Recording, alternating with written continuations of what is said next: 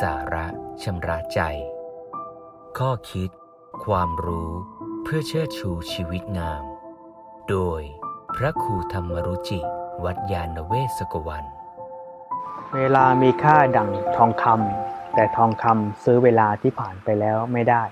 มีเรื่องเล่านิทานอินเดียอยู่เรื่องหนึ่ง เล่าถึงอาจารย์ผู้ใหญ่อยู่ท่านหนึ่ง มีลูกศิษย์ลูกหามาเรียนวิชาอยู่ด้วยมากมาย ที่อยู่กับอาจารย์ยาวนาน คนหนึ่งชื่อว่าชัย มีความคุ้นเคยสนิทสนมมาก เพราะอยู่เรียนวิชามาด้วยอย่างยาวนาน ต่อมาอาจารย์ก็รับลูกศิษย์คนใหม่ ชื่อว่าจิต จิตเองเมื่ออยู่ไม่นานเองก็ได้ความยอมรับจากอาจารย์มาก เป็นคนที่รู้จักคิดทำอะไรคล่องแคล่ว ดังนั้นต่อมาอาจารย์จึงใช้จิตในทำกิจธุระส่วนใหญ่ที่เคยใช้ชัย ชัยเมื่อรู้สึกว่าบทบาทของตัวเองน้อยลง ก็รู้สึกน้อยเนื้อต่ำใจ มีท่าทีน้อยใจเสียใจอยู่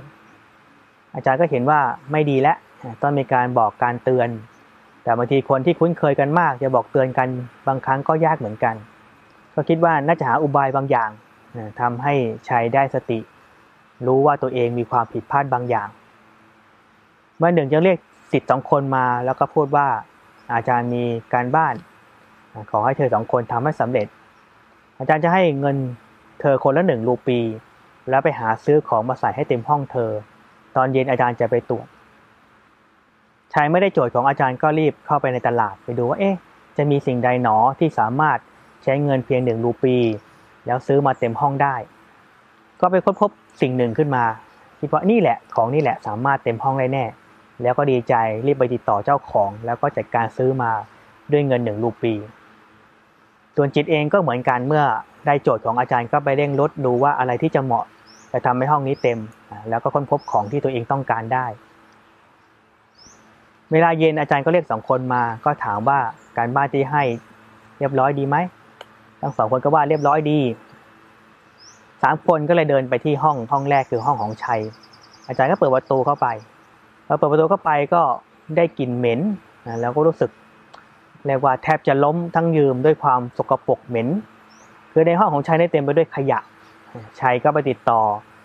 เจ้าของขยะคิดว่านี่แหละ ของนี้มันถูกคนทิ้งอยู่แล้ว ถ้าขอซื้อหนึ่งรูปีเนี่ยขอพร้อมขายแทบจะให้ฟรีอยู่แล้ว จึงเอาเงินหนึ่งรูปีนี้ซื้อขยะใส่จนเต็มห้อง อาจารย์เห็นสิ่งเหล่านี้มาก็สั่นหัว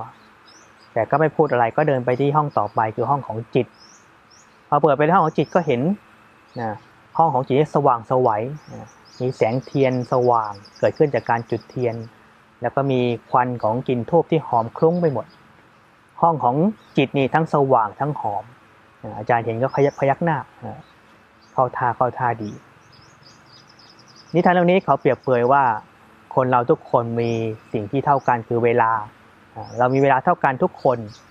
แต่เราใช้เวลาที่เรามีอยู่เท่ากันนี้ทำอะไร คนบางคนอาจจะสะสมสิ่งที่สกปรกการกระทำที่ ไม่ดี ชีวิตเราก็เศร้าหมองเดือดร้อนวุ่นวายตรงกันข้ามบางคนกับใช้เวลาที่มีอยู่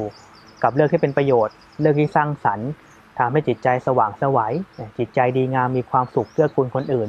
ชีวิตก็ดีงามมีความสุข ดังนั้นชีวิตของคนเราไม่มีเวลาที่เท่ากันแล้วก็มีเวลาที่จำกัดด้วย